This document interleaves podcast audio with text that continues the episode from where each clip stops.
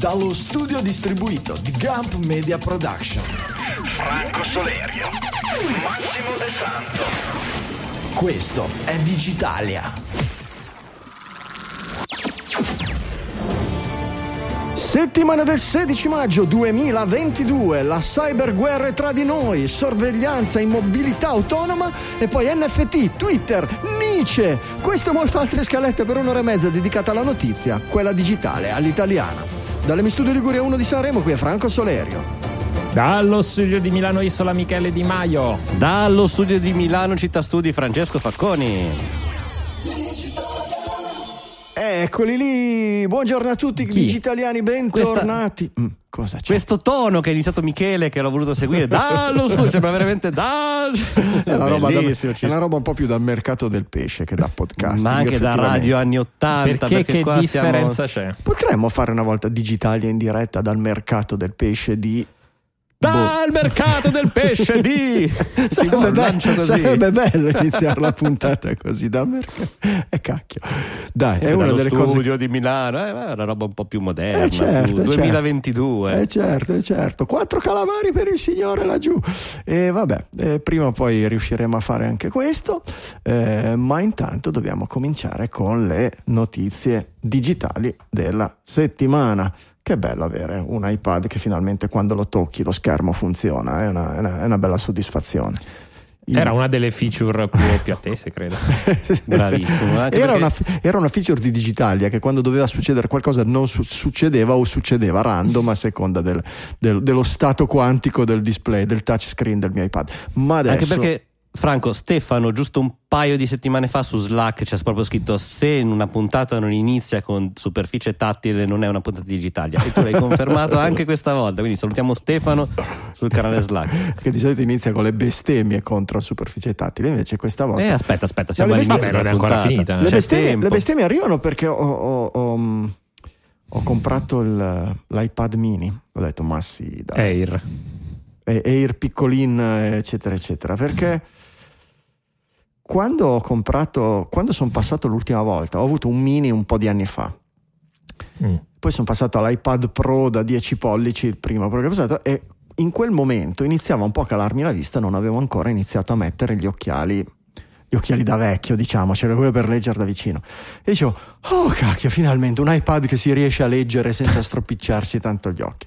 Adesso gli occhiali ce li ho, ho detto vabbè dai, proviamo ancora una volta l'iPad mini, se non lo provo adesso ad andare avanti sarà sempre in calo, e non sono proprio sicuro di non aver fatto una cacchiata, anche perché ho tutti i tastini di tutti i jingle piccolini, sono laggiù lontani. Gingillo del giorno, sai quella lente di ingrandimento che appoggi sopra i libri? No, quella che usavi per il Game Boy, sai? esatto, quella per gli anziani, è il gingillo di Franco, lo spoileriamo. Non la sapevo la lente per il Game Boy. Ma come? Ti ricordi che quando c'era il Game Boy, io avevo gli occhi buoni quando avevo il Game Boy, avevo gli occhi buoni. Ho capito, però siccome aveva lo schermetto piccolino, c'era questi accessori e tu ti potevi costruire questo Game Boy che tra la lente di ingrandimento, la luce, le casse amplificatori sotto diventava praticamente un Optimus Prime di Game Boy. Fantastico, che bei ricordi. Io ho avuto uno dei... Che non hai evidentemente, visto che non te lo ricordavi. No, ho i ricordi del Game Boy, non della lente. Okay. Ho dei bei ricordi del Game Boy, ho avuto uno dei primi Game Boy in Italia perché lo barattai con un ragazzo giapponese ai mondiali di vela, mondiali juniores di vela, un ragazzo giapponese che c'avevano, squadra giapponese, c'aveva questi Walkman sottili, c'era il Walkman che ci stava la cassetta dentro ed era più sottile della cassetta, era il 4D in Walkman.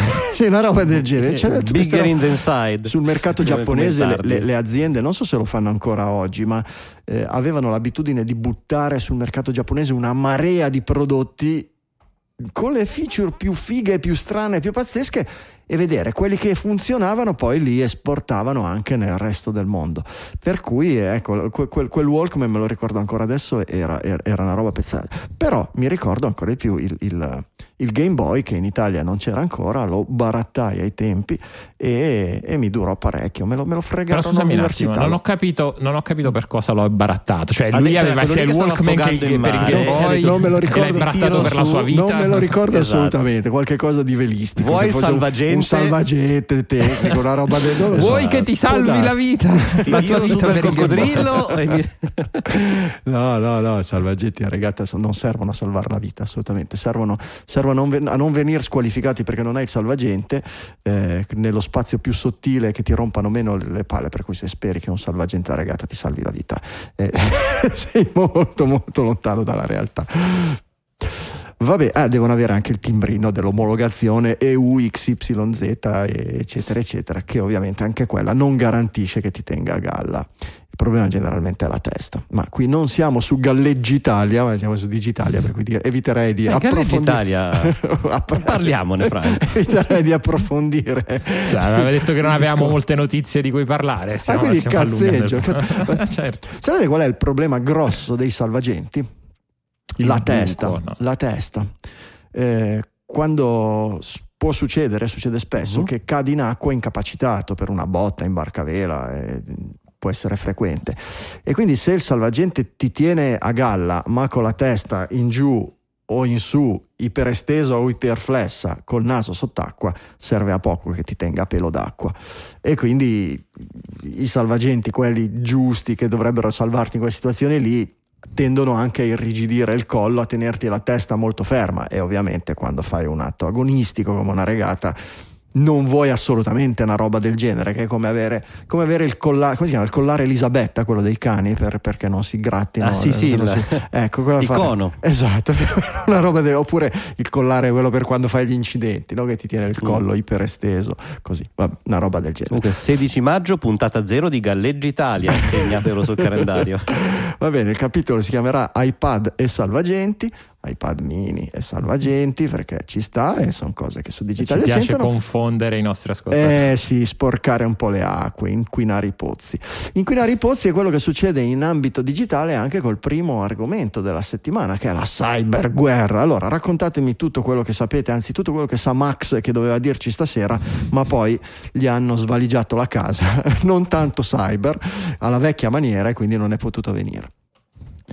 Allora, sappiamo che settimana scorsa vari siti del governo italiano, tra cui, se non sbaglio, quello proprio del Ministero della Difesa, se non ricordo male, altri siti, poi si sono allacciati tutti gli attacchi nella serata dell'Eurofestival, ecco, sono stati presi di mira da un paio di gruppi, in realtà potenzialmente collegati alla Russia. Uno di questi, quello di cui si è parlato di più, è Killnet, e che hanno provato appunto con degli attacchi di DDoS, poi c'è un bel articolo come twittate in giro dei virus di DDoS, c'è questo tweet che è stato rimbalzato dicendo "mi cavo gli occhi", e utilizzando dei PC zombie hanno fatto questo attacco di slow HTTP, cercando appunto di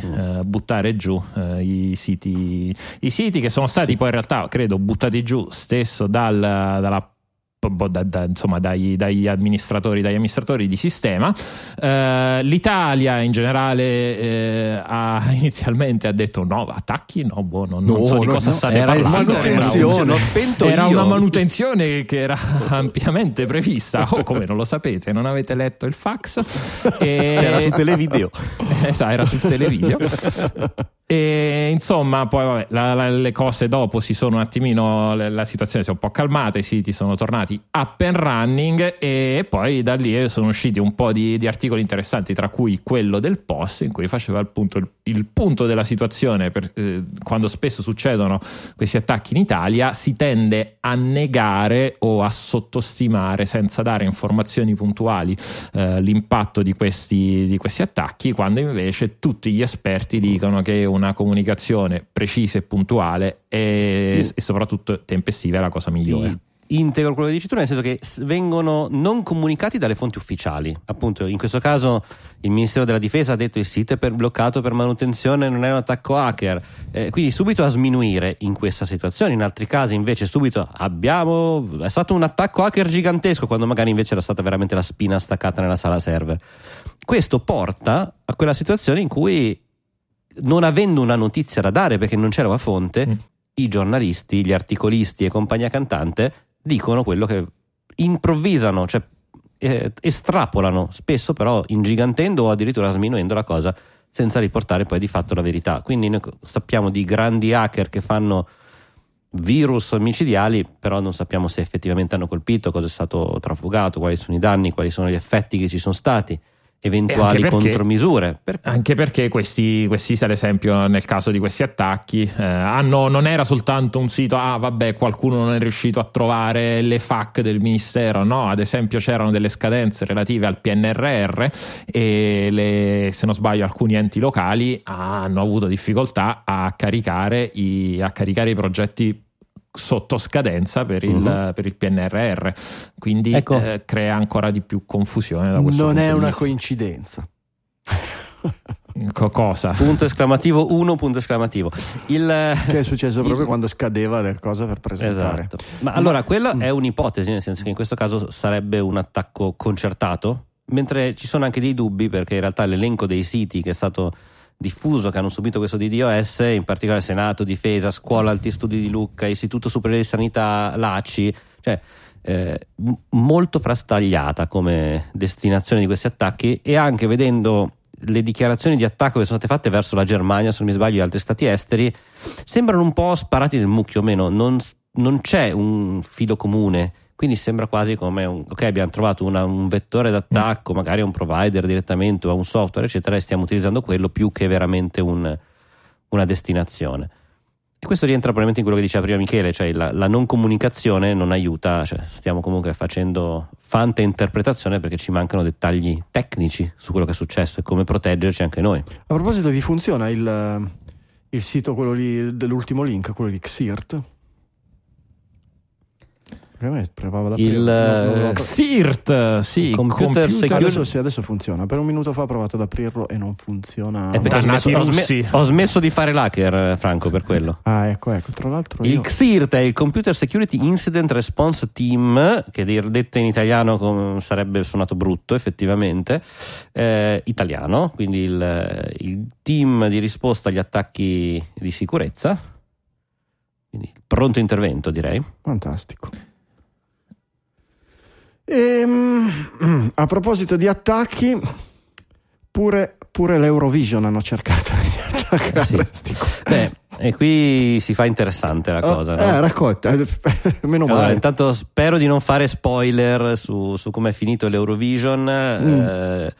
Gruppo favorito fin dall'inizio c'era questa band ucraina, che ha fatto comunque una canzone nel genere musicale Eurovision interessante, cioè Tamarro, Europop, dai. Effettivamente era abbastanza diversa dal marasma di tutte le altre, e quindi già musicalmente comunque partivano avvantaggiati, e sicuramente c'è anche un fattore comunque umano, e un po' perché i russi quest'anno non sono stati ammessi a partecipare all'Eurovision Song Contest. Contemporaneamente hanno dichiarato che avrebbero cercato di hackerare il televoto per non far vincere l'avevano proprio dichiarata, ma i russi l'hanno dichiarato, chi l'ha dichiarato? Cioè un gruppo hacker, un ragazzino, tutti insieme, tutti i russi su un canale Telegram, tutti insieme hanno scritto vogliamo hackerare. Sì, quelle sono solite informazioni che girano, però si sapeva che insomma c'era questo tentativo, tanto che è stato creato un nucleo di intervento che ha praticamente da qualche giorno prima dell'inizio dell'Eurovision Song Contest fino al completamento del nucleo di cybersicurezza per salvare l'Eurovision dagli hackerazzi russi. Va bene. Secondo me Netflix ci fa una stagione almeno fra un paio di anni. Sicuro. Da un'idea di Stefano Accorsi, direi. Vabbè. Allora, nel senso, il fatto che comunque abbiano vinto il gruppo dell'Ucraina, che ha un valore sicuramente anche di... non è la prima volta che vincono, ed è comunque in questo caso sicuramente ha un valore anche politico, diciamoci la verità. Ha un valore politico? Ha un significato politico, non ha un valore politico, ha un significato solo politico, cioè credibilità zero, farsi male da soli. La credibilità dell'Eurovision, sì, insomma è un come dire, sì, il televoto, ovvero il pubblico dell'Eurovision votante europeo, non l'Europa, per te. Il pubblico votante dell'Eurovision ha detto, in massa ha dato questo voto popolare nei confronti di questo gruppo, e sicuramente c'ha un messaggio dietro, ecco. Poi va bene, Servirà quanto? Molto probabilmente come sei delicato. Va bene, va bene. Vabbè, come dilla a modo tuo se vuoi. No, io non l'avrei neanche detto, cioè è una panzana, è una farsa, è una buffonata, va bene, poi vogliamo fare le cose perché dobbiamo dare un messaggio politico, perché dobbiamo far vedere che tutti sosteniamo, che tutti siamo col popolo ucraino, va bene, però cioè, fine del concetto di contest, è un festival e basta, non è un contest. Non ha nessuna pretesa a questo punto, non ha nessuna credibilità, secondo me, per carità, poi per me credibilità, quel tipo di musica non ce l'ha comunque, ma no, va bene, comunque sono stati hackerati ma non ci sono riusciti, hanno vinto l'Ucraina, i pipurra, siamo tutti più felici, adesso forse finisce la guerra o no, non lo so, non so che cosa succede, non so quale sia la però è finito l'Eurovision Song Contest, non sei contento Franco? Assolutamente contento. Ho visto anche un tweet che girava che diceva che Bono Vox e The Edge sono andati a suonare nella metropolitana di Mariupol o robe del genere, e qualcuno ha commentato: ma come? Perché non hanno ancora sofferto abbastanza? È stato molto. Che poi da dove si è scongelato Bono Vox? Ah, non lo so, però a me è abbastanza. Va bene, però effettivamente i tentativi di hacking ad alto, a basso livello, di scam, di truffe, di tentativi di raggiro stanno veramente diventando all'ordine del giorno. Questa è nuova, questa qui è arrivata a un mio parente consanguineo. Vi ho messo il PDF perché è curioso, no? Ne abbiamo viste tanti di tentativi di truffa, di scam, di CryptoLocker oppure minacce, ti abbiamo registrato mentre ti facevi le pippe guardando i sitarelli porno, adesso se non vuoi che divulghiamo i video di te che ti fai le pippe ci devi pagare. Allora, questo è più... non lo so, è più indiretto, arriva, ti mandano questo PDF con il logo della polizia, anzi col logo della Repubblica, lo stemma, si chiama sigillo della Repubblica, quello con la croce e le due foglie con la stella, non la croce, dai, la stella nella ruota dentata con la foglia di allora e la foglia d'ulivo, no? E sottoscritto esatto. Repubblica Italiana, è il simbolo della Repubblica, è l'emblema della Repubblica Italiana, ecco, il termine tecnico è emblema, esattamente, con sottoscritto Direzione Centrale della Polizia Nazionale, Dipartimento, perché parte o non parte, quindi Dipartimento della Pubblica Sicurezza, Brigata dei Giovani. Che super giovane, ok, convocazione giudiziaria. E lì fra l'altro è in marché, cioè se fosse stato HTML sarebbe stato anche lampeggiante che si sposta, no? Esattamente, i siti degli anni 90. A sinistra c'è un bandeggio verde, bianco e rosso che fa molto roba ufficiale. Alla vostra attenzione, a parte che vostra attenzione con la V non maiuscola e non sta, che non è scritto in Italia chiaramente, esattamente, esatto. Dopodiché io minuscolo, virgola, il sottoscritto dottor Lamberto Giannini, capo della polizia e direttore generale della pubblica sicurezza, in collaborazione con l'ufficio europeo di polizia, in attuazione della decisione quadro del Consiglio dell'Unione Europea numero 2468 GAI, cioè Antani la supercazza. Scusa, aspetta, ti fermo subito. La decisione 2468 GAI del 23 dicembre 2003. Ce l'hanno fatto un anno prima di quando è datata la cosa. Già questo inizia a essere spoiler. Prego. Ti stiamo inviando questo convocazione. Ma non era V prima? Poco dopo, ci ha cambiato il tono. È da via a T, certo. Ti stiamo inviando questa convocazione poco dopo un sequestro di computer, tra virgolette, autorizzato per pedopornografia, pedofilia, cyberpornografia, esibizionismo. Anch'io voglio un computer autorizzato. Traffico di sesso dal 2006. Sì, per informarvi che siete oggetto di diversi procedimenti legali. Adesso ho passato al voi. Dopo certo. I fatti sono i seguenti: 2 punti. Pedopornografia, check. Tic. Col check mark. Esatto. Pedofilia. Check. Ce l'ho fatto. Cyberpornografia, ce l'ho. Esibizionismo, sì. il famoso reato di esibizionismo. Timbrino rosso di nuovo col simbolo della polizia, anzi sarà un emblema anche questo, può darsi. Per vostra informazione, virgola, la legge numero 38 del codice di procedura penale del 6 febbraio 2006 aumenta le pene quando proposte sessuali, aggressioni o stupri possono essere stati commessi usando internet, i famosi stupri via internet. Lei ha commesso il reato dopo essere stato preso di mira su internet, tra parentesi sito di annunci, la visione di video di natura pedopornografica e le foto video di nudo di minori sono state registrate dalla nostra cybersicurezza informatica e costituiscono la prova dei suoi reati, non più vostri. Nell'interesse della riservatezza, però, intanto cioè, lei è un porco schifoso, ne ha fatti di valori, ma nell'interesse della sua riservatezza le inviamo questa email, le chiediamo di far conoscere il suo caso via email scrivendo le sue giustificazioni. Sono inciampato, è la classica giustificazione, in modo che sono stati gli hacker russi, che possano essere esaminate e verificate per valutare le sanzioni. Questo deve essere fatto entro un termine rigoroso, tutto attaccato, di 72 ore. Aspetta, per cui perdonami Franco, se non ho capito bene, chi si macchia di pedopornografia, pedofilia, cyberpornografia ed esibizionismo ha delle sanzioni? No. No, sì, per valutare le sanzioni, quindi è una multina. Ah, le sanzioni, giustamente. Sì, cioè è solo la multina. Beh, ma a meno che non hai delle giustificazioni valide, te l'ha detto. In quel caso niente. Cioè, io ho fatto pedopornografia, cyberpornografia, esibizionismo, ma me l'aveva detto il prof. Esattamente.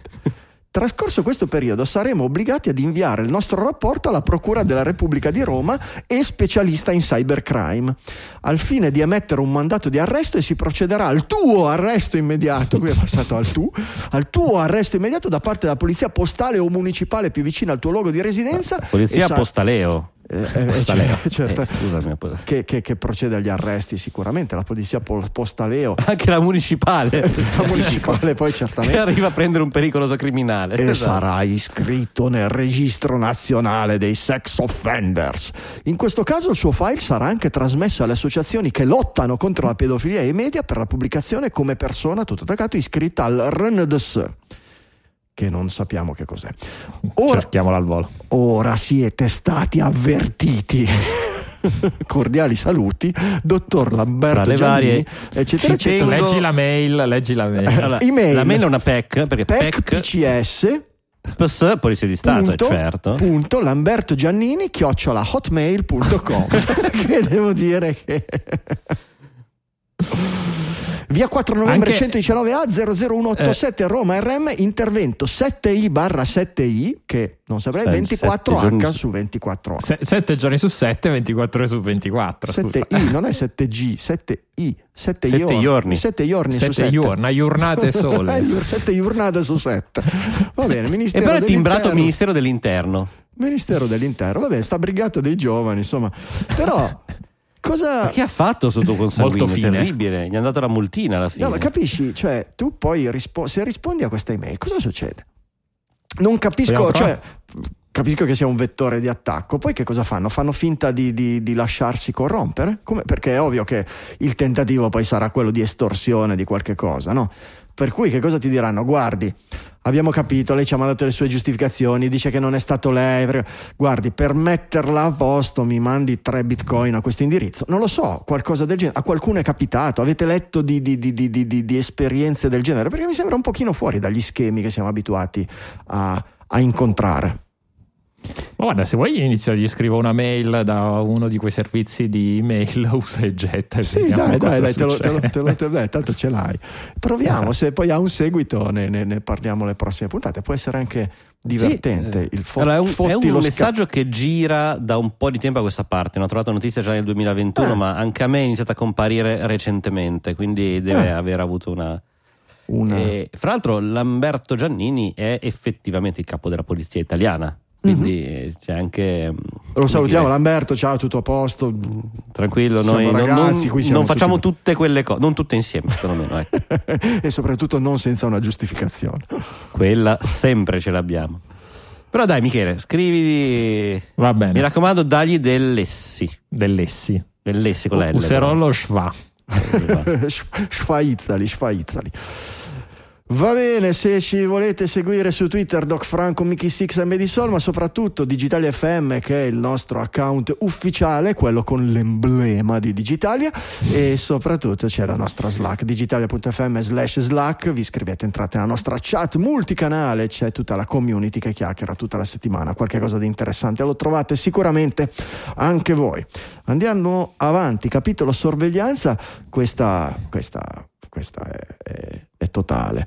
Vi ricordate che abbiamo parlato qualche settimana fa degli automobili autonome di General Motors, gli autotaxi, che si chiama Cruise. Quello che è venuto fuori fondamentalmente in questi documenti, che dalla slide di un training della polizia di San Francisco, sì, l'avevamo citato, la polizia ha una serie di documenti che ha ricevuto da General Motors e da Cruise, dove ci sono tutte le indicazioni per intervenire nel caso in cui debbano fermare la macchina o debbano in qualche modo intervenire se prende fuoco, come tagliarla, come liberare gli occupanti, come contattare la centrale operativa, eccetera. Andando a spulciare in mezzo a tutti questi documenti, c'è questa postilla che ho scritto che, ragazzi, alla fine dei conti queste qui sono macchine che girano per la città, hanno telecamere sempre accese, se vi interessa noi registriamo tutto quello che la macchina vede, sia mai che vi interessa sapere qualche cosa per capire qualche crimine, spiare qualche cattivone, eccetera, noi siamo a completa disposizione. Sia mai che qualcuno a San Francisco non ha un citofono Ring connesso alla polizia, che è gravissima sta cosa. Ecco, questo è la... è l'escalation di quella cosa lì. Non c'è più solo le telecamere puntate sul marciapiede davanti alla porta di casa di chi ha il citofono connesso, ma addirittura le automobili che guidano e che pattugliano, automobili autonome che pattugliano per la... La cosa interessante è che non è un potenziale, perché l'ultima riga dice: le informazioni su come accedere a queste potenziali prove verranno inviate, le investigazioni sono già state fatte tante volte, several times, quindi come dire... lo usiamo sempre questo metodo, tranquilli.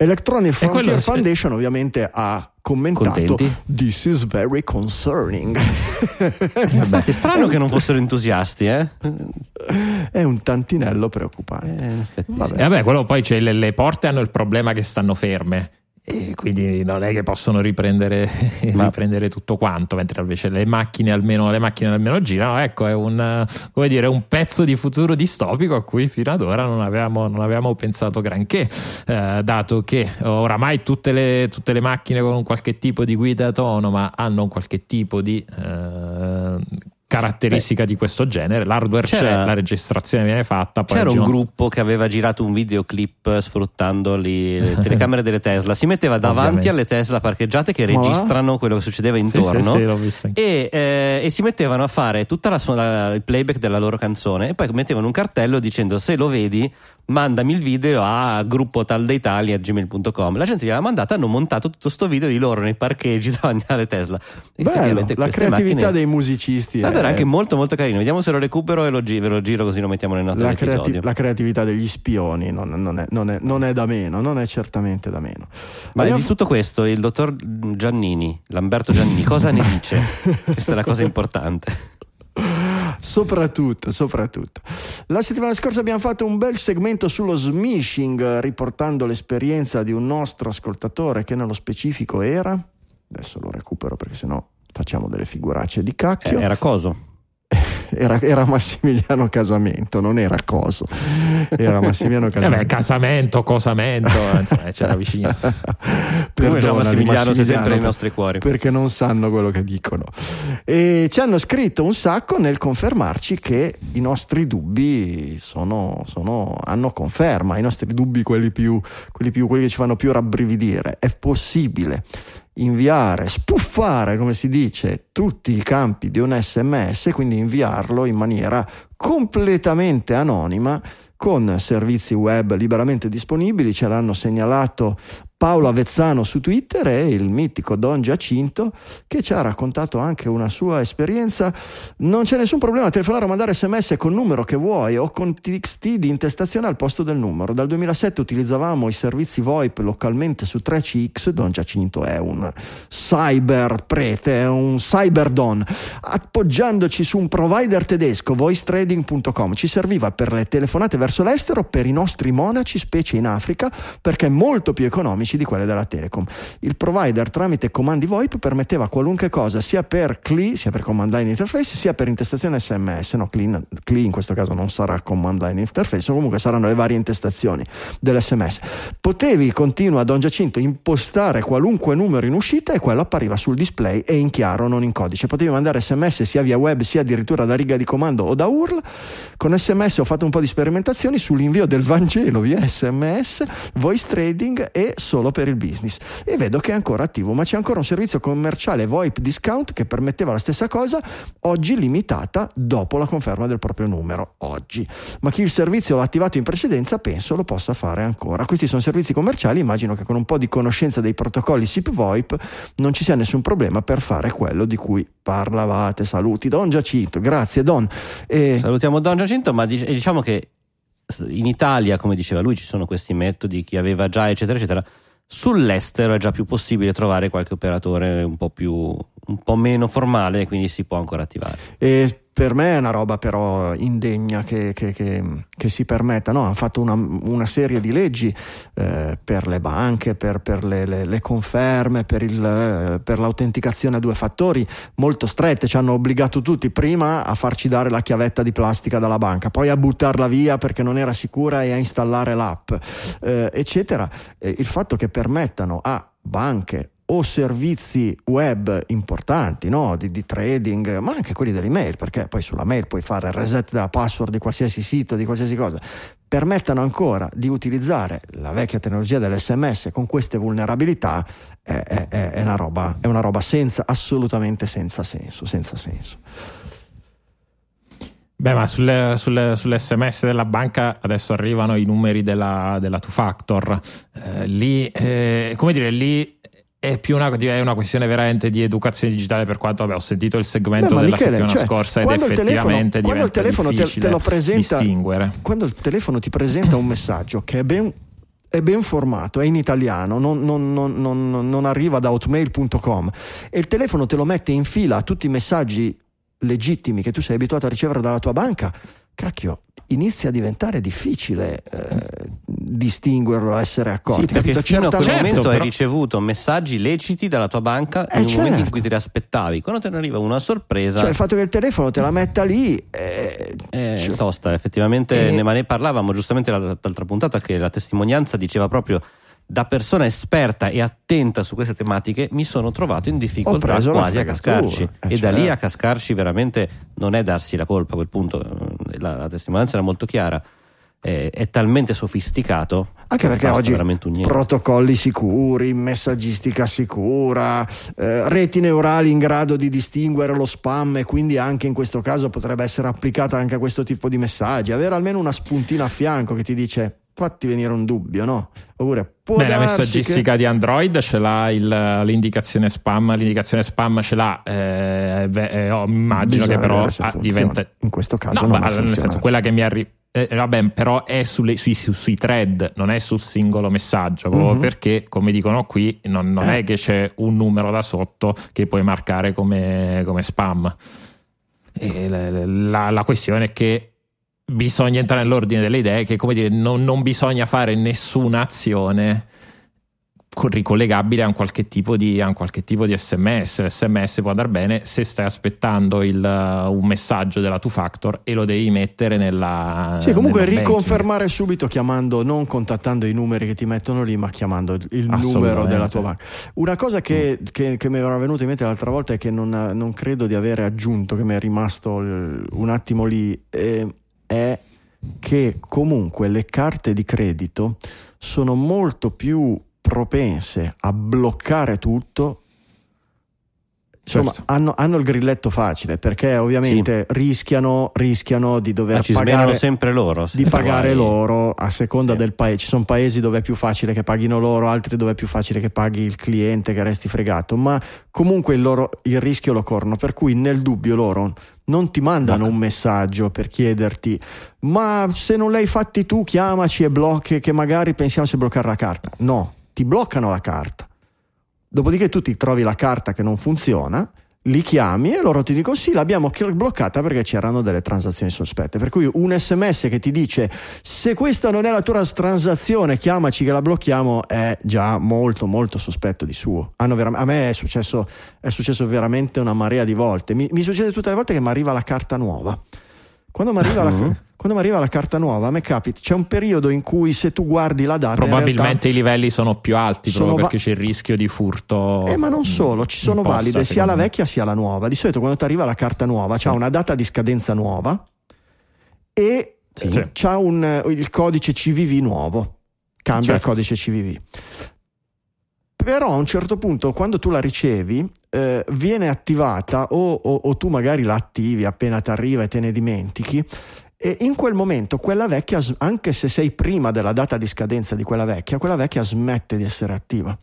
Se tu dentro One Password c'hai ancora il CVV vecchio e dici tanto non è ancora scaduta, e quindi con One Password tu fai l'acquisto online, lui mette il CVV vecchio, boom, la carta te la bloccano, anche quella nuova. Tu dici ah già, non me l'accetta perché è quella vecchia, metto quella nuova e anche quella nuova non te l'accetta. A quel punto chiami Carta Sì, eccetera, come si chiamano i vari distributori eccetera, e ti dicono sì perché c'è stato un tentativo di utilizzare questa vecchia e noi l'abbiamo bloccata perché quella vecchia non è più valida, il computer la interpreta come un tentativo di truffa. Tu potresti aver buttato quella vecchia, qualcuno l'ha presa dalla spazzatura e ha provato a fare un acquisto.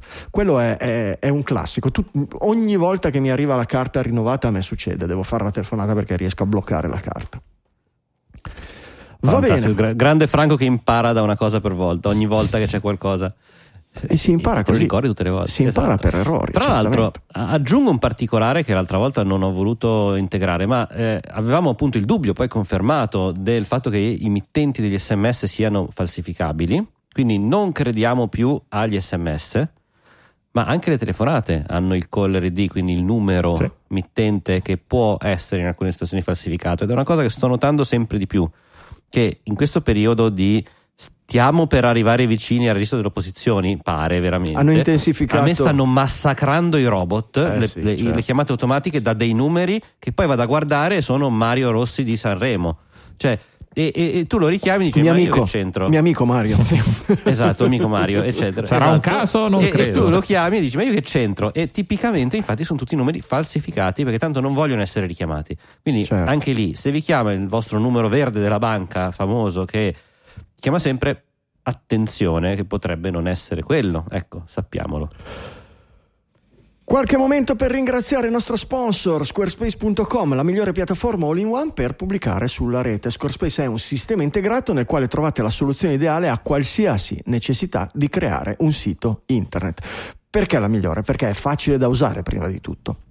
Non ci sono plugin da installare, non bisogna imparare nessun linguaggio di programmazione, nessuna configurazione, semplicemente avete tutte funzionalità nel vostro pannello di controllo, quelle che volete le trascinate direttamente sulle pagine dove volete che i vostri visitatori le vedano. Ci sono elementi di ogni tipo, immagini, gallerie, portfolio, player video, mappe, audio, si posiziona tutto con un click del mouse. E poi è fully managed, che vuol dire che una volta che avete messo lì la roba, ve ne dimenticate, non esistono compatibilità da verificare, aggiornamenti, bug, sicurezza, spammer, eccetera. Niente, lo staff di Squarespace si occupa di tenere tutto pulito, in ordine, funzionante e aggiornato per voi.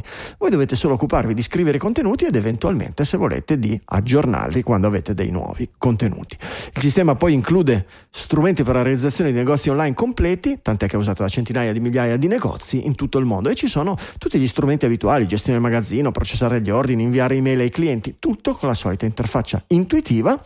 E poi una delle possibilità che vi dà è quella di gestire campagne email. Potete chiedere gli indirizzi ai vostri visitatori e cercare di trasformarli in clienti assidui impostando campagne di comunicazione via email. Anche qui ci sono template ultra professionali come quelle che siamo abituati a vedere per i siti su Squarespace, da cui potete partire per poi personalizzarli come meglio preferite con i vostri loghi e le vostre grafiche.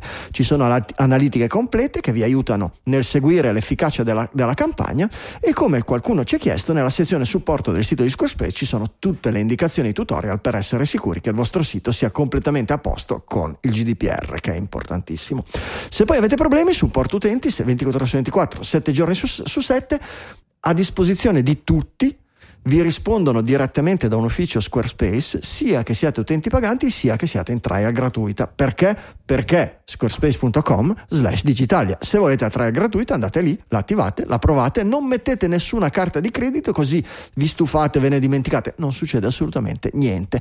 Ma un giorno ve ne ricorderete, quando vi verrà in mente che l'amico, il cugino, il fratello, lo zio vi chiede di realizzargli un sito bello, ma voi non avete tanto tempo, per cui volete farlo veloce e soprattutto volete fargli una cosa che poi si possa aggiornare da soli, facile come scrivere un'email o un testo su Word. Vi ricordate di Squarespace e soprattutto vi ricordate di Digitalia, perché i digitaliani hanno diritto al 10% di sconto sul primo anno di abbonamento scrivendo il codice coupon Digitalia nello spazio apposito quando fanno il checkout.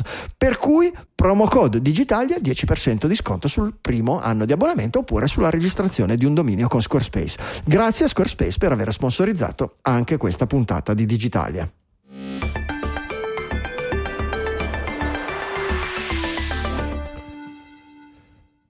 E poi abbiamo qualche notizia sulle criptovalute, criptomonete. Giorni non felicissimi nel fantastico mondo delle criptovalute. Giorni non felicissimi, giorni di hackeraggi e di tentativi vari di raggiro. Questo è carinissimo. Quello di Terra Luna ce lo racconta poi Francesco, che l'ha messo lui. Questo qui di Beanstalk, fondamentalmente una delle varie criptomonete di questo progetto Decentralized Finance Project, una serie questa Beanstalk Farms ha messo su fondamentalmente tutta una serie di tecnologie diverse, tutte nel mondo della finanza, che servono appunto per fare finanza moderna, finanza tramite eccetera. C'è tra queste la criptomoneta e c'è questo servizio di flash loans, cioè prestiti flash. Servono per avere prestiti anche ingenti in pochi secondi, in maniera completamente algoritmica, da restituire entro pochi minuti o addirittura pochi secondi. Dite, che cosa me ne faccio di un prestito che mi dura pochi secondi? Se compro la macchina è inutile che me lo dai, se devo dare dove. Ma serve per essere coperti su eventuali operazioni finanziarie, dove a volte ti serve prima comprare una cosa e poi immediatamente venderne un'altra, ma se non hai la liquidità no, non puoi farlo. E sono servizi che possono effettivamente intercettare delle necessità reali, ma possono anche intercettare le necessità di questi fricchettoni che fondamentalmente hanno fatto un flash loan abbastanza alto da poter comprare la criptovaluta di questi qui della Beanstalk Farms. E vi faccio notare che il flash loan è fatto da un altro servizio sempre della Beanstalk Farms, quasi un miliardino in pochi secondi, per 13 secondi. Che cosa hanno fatto? Hanno preso questo miliardino, hanno comprato abbastanza criptovalute da avere fondamentalmente la maggioranza assoluta e quindi il controllo, perché queste sono criptomonete dove hai il controllo in base alla quantità di fondi che hai, e non come il Bitcoin in base alla quantità di hardware mining che hai o robe del genere. E quindi cosa fa? Fondamentalmente loro, avendo preso il controllo immediato tramite questo prestito e questo acquisto enorme di valute, hanno hackerato di fatto tutta una serie di fondi presso le loro casse, ben superiore al miliardino di qui sopra, perché hanno restituito il fast loan immediatamente e si sono intascati una bella cifra. Mica male, eh? No, mica male, credo che hackerato è la parola più corretta, proprio perché hanno sfruttato quella che è una caratteristica dell'algoritmo a loro vantaggio, andandosi appunto a modificare il codice per farsi ridirigere dei fondi sui propri portafogli, andando a nettare qualcosa come 80 milioni di dollari, che per 13 secondi di lavoro non è affatto male. Vabbè, dai, certo, una mezza giornata di lavoro per me, però va bene, 13 secondi. Però secondo me questo è molto esplicativo ovviamente dei rischi di queste tecnologie, perché questo algoritmo, in quanto creato dagli esseri umani, come qualsiasi algoritmo, è soggetto a delle falle. Gli hacker hanno trovato una falla in questo algoritmo e l'hanno sfruttata. Che non è neanche una bug bounty, no? Ma non è una falla. It's not a bug, it's a feature. Sì, cioè di fatto non è una falla. Hanno utilizzato a loro vantaggio le caratteristiche normali di questi due sistemi. Come qualcosa di non previsto, perché immagino che questo tipo di però non è un bug, non era previsto, cioè, non è un errore di programmazione, è un errore di progettazione concettuale. Ok, di progettazione concettuale, ok, è un bug nella progettazione. Cioè è dire no, sì, certo, bisogna avere più del 50% della moneta circolante della nostra criptovaluta per poter prendere il controllo. Quando succederà mai che qualcuno possa addirittura comprare più della metà circolante? Aspetta, faccio quest'altro servizio dove si possa prendere un fracco di soldi per pochi secondi. Ecco, c'è stato un piccolo problema di collegamento logico, e va bene. E l'altra è questa Terra Luna, che è una stable coin, che tanto stable non si è liberata. Aspetta, sono due coin, perché c'è Terra e Luna. Terra USD, che è una stablecoin il cui valore è legato al dollaro, era legato al dollaro anzi, e Luna, che è un'altra moneta che in realtà è legata alla quantità di terra che esiste, in una maniera un po' complicata, che cercherò di spiegare per quello che sono riuscito a capire, poi magari Michele mi correggerà su certe parole. Certo. Qual è l'effetto? Allora, nostro resident economist. Esatto, il professore qua abbiamo. Allora, Terra è una moneta legata appunto stabile, cripto, al dollaro, ma a differenza di altre cripto che sono legate direttamente con riserve di monete, di dollari veri depositati, questa è legata tramite un meccanismo algoritmico, ovvero ogni volta che aumenta il valore di terra vengono distrutte, vengono create nuove monete terra in modo tale da rendere più disponibili queste monete e abbassare il valore. Si crea inflazione. Contemporaneamente, quando il valore di terra si abbassa, vengono distrutte delle monete, così da ricreare e riportare il valore, e questo fa in modo che la moneta sia stabile.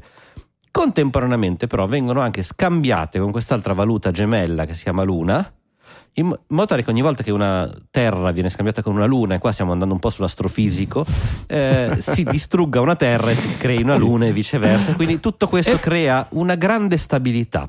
E poi, arriva l'impero che costruisce la Death Star. Esattamente. Sì, fondamentalmente però c'è questa, l'ecosistema si regge sul fatto che in qualsiasi momento è possibile scambiare i token di Luna con i token Terra e viceversa a un prezzo garantito di $1, ed è questo che fa sì di rimanere agganciati al prezzo del dollaro. Teoricamente, no?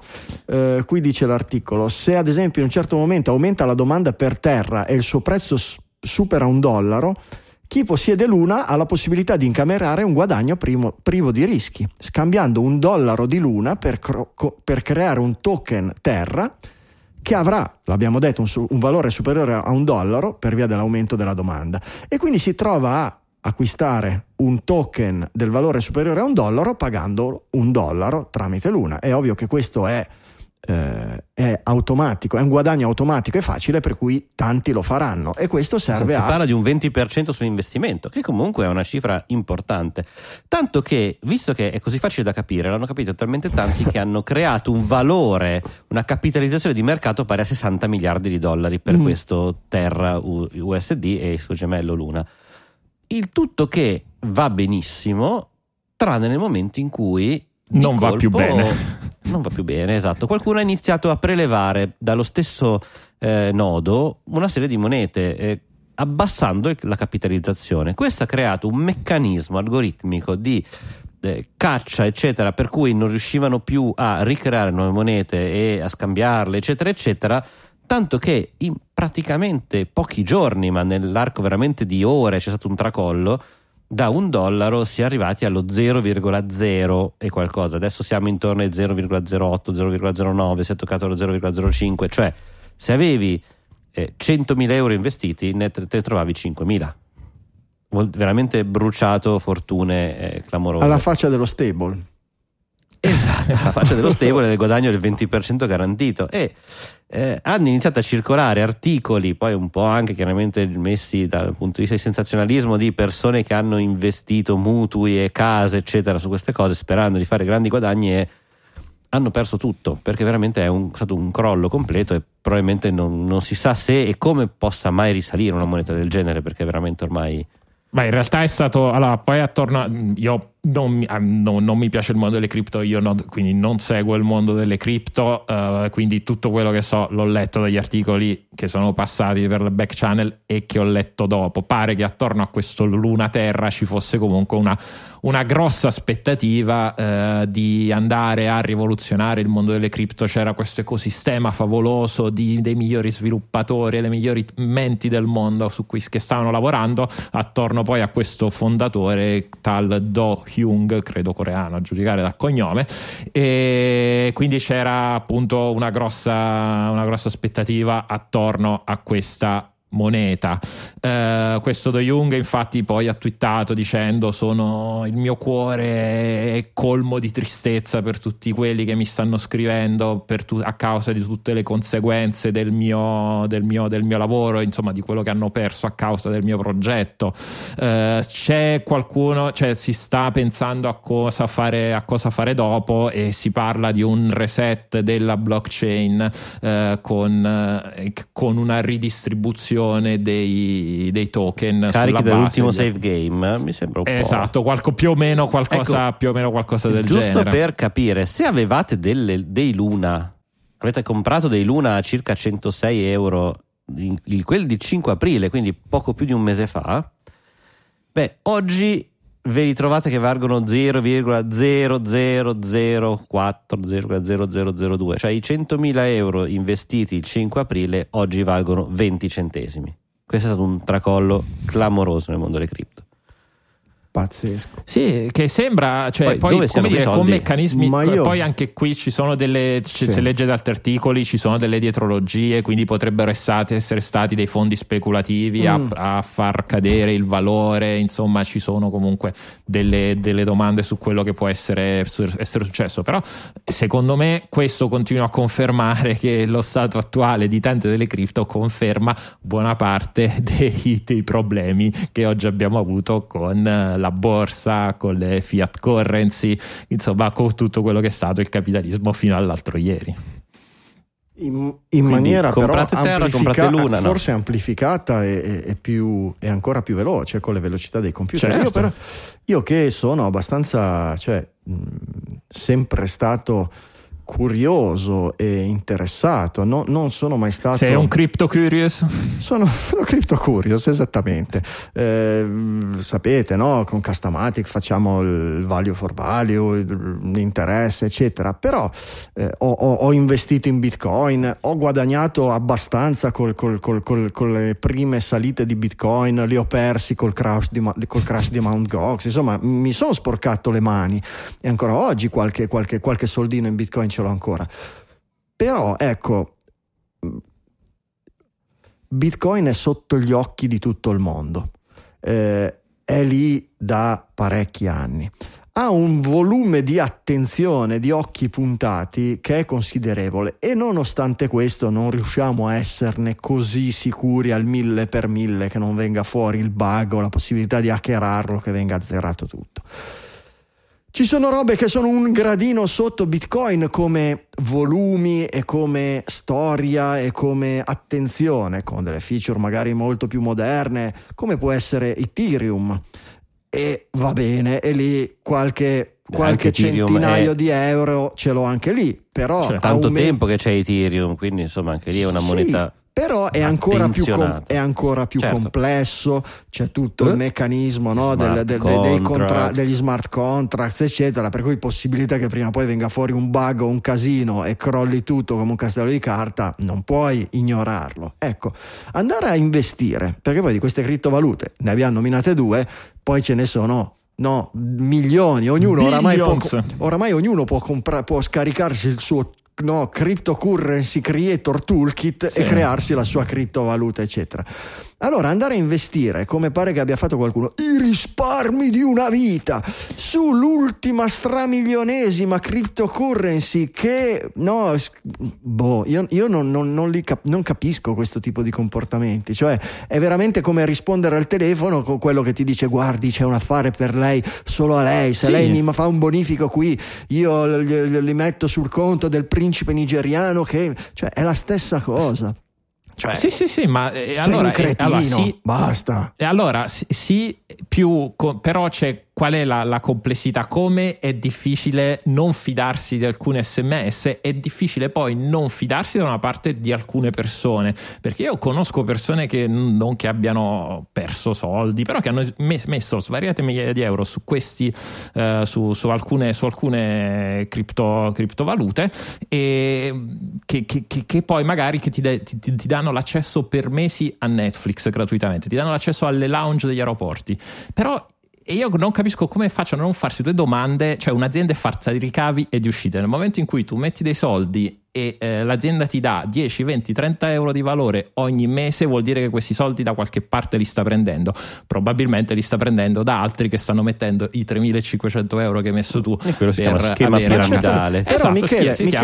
Però tu ci credi tantissimo, ti convincono perché ti scrive la persona più affascinante dell'universo, che semplicemente ma ti scrive il tuo amico, magari il dottor Giannini, ma certamente. Però comunque non ci metti i risparmi di una vita, se no sei un coglione. Se ci metti 1.000 euro va bene, se ci metti 2.000, 3.000 va bene, ma se ci metti i risparmi di una vita, a meno che non hai iniziato a lavorare l'altro ieri, i tuoi risparmi della vita siano 1.000 euro, ma se sei prossimo alla pensione e ci metti i risparmi con cui pensi di vivere i prossimi, sei un cretino. Ma anche se li metti tutti nella stessa banca e li metti tutti al San Paolo e li fai investire tutti dallo stesso, tutti in Tesla, bravissime cose, cioè sei comunque c'è scritto anche sulle pietre di diversificare, portane un po' a San Paolo e un po' a Unicredit, se uno dei due va a bagno magari non vanno a bagno tutte e due. Qual è l'altro problema? L'altro problema è la completa perdita di fiducia di quelli che sono gli strumenti di investimento tradizionale.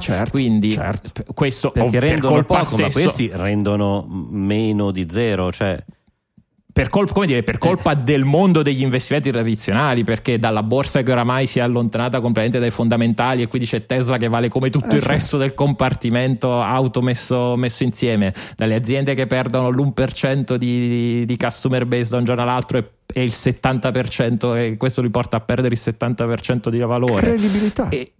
Esatto, diventa una questione di credibilità, e quindi la gente si è spostata su queste che mischiate poi ad un idealismo, in alcuni casi è anche giustificato, di metterlo in culo al padrone e a The Man, e si finisce con qualcuno che poi ha avuto effettivamente dei milionari e miliardari sono stati creati da questi strumenti. Ecco, è diventata una tempesta perfetta che oggi pare stia andando abbastanza da scena. Rispondimi invece una domanda da completo ignorante. Io quando leggo i titoli bruciati 60 miliardi di dollari, dove sono finiti questi 60 miliardi? Chi ce li ha in tasca? Dammi il nome. Nessuno. È come la questione di Elon Musk, è bruciato un valore prima. Che non ci sono mai stati. Nessuno li ha versati, però ha fatto il bonifico, perché è un valore ipotetico. Faccio il bonifico. È un valore ipotetico, è come il valore in borsa, è come Elon Musk che ha 72 zilioni, ma lui non li potrà mai liquidare, perché se lui liquidasse 72 zilioni dei soldi che ha, del valore delle Tesla, lui ha pagato molto meno, ma quello che lui ha comprato pagando meno oggi è valutato di più dal mercato, ma nessuno ha mai tirato fuori tutti quei zilioni, per cui vale la stessa cosa per questi capitali bruciati. Però è ovvio che comunque in mezzo a n miliardi bruciati ci sono n milioni che la gente ha pagato e messo in tasca, generalmente a chi ha messo in circolazione le criptovalute inizialmente e poi tutto il resto del mercato, che se li ha messi in tasca è finito. Certamente, ma in questo mondo Chi ci guadagna sicuramente è chi riesce a creare una criptovaluta e generare un interesse sufficiente a fare una prima fase di decollo. Poi che esploda. Qualcuno ha detto NFT? Qualcuno ha detto NFT? Ho sentito Neft, Michele, Neft. Nefti. Volete parlare dei Nefti? Ci abbiamo qualche notizia neftosa un po' più avanti, l'avevo messa subito dopo quelle social perché era in collegamento, ma le anticipiamo.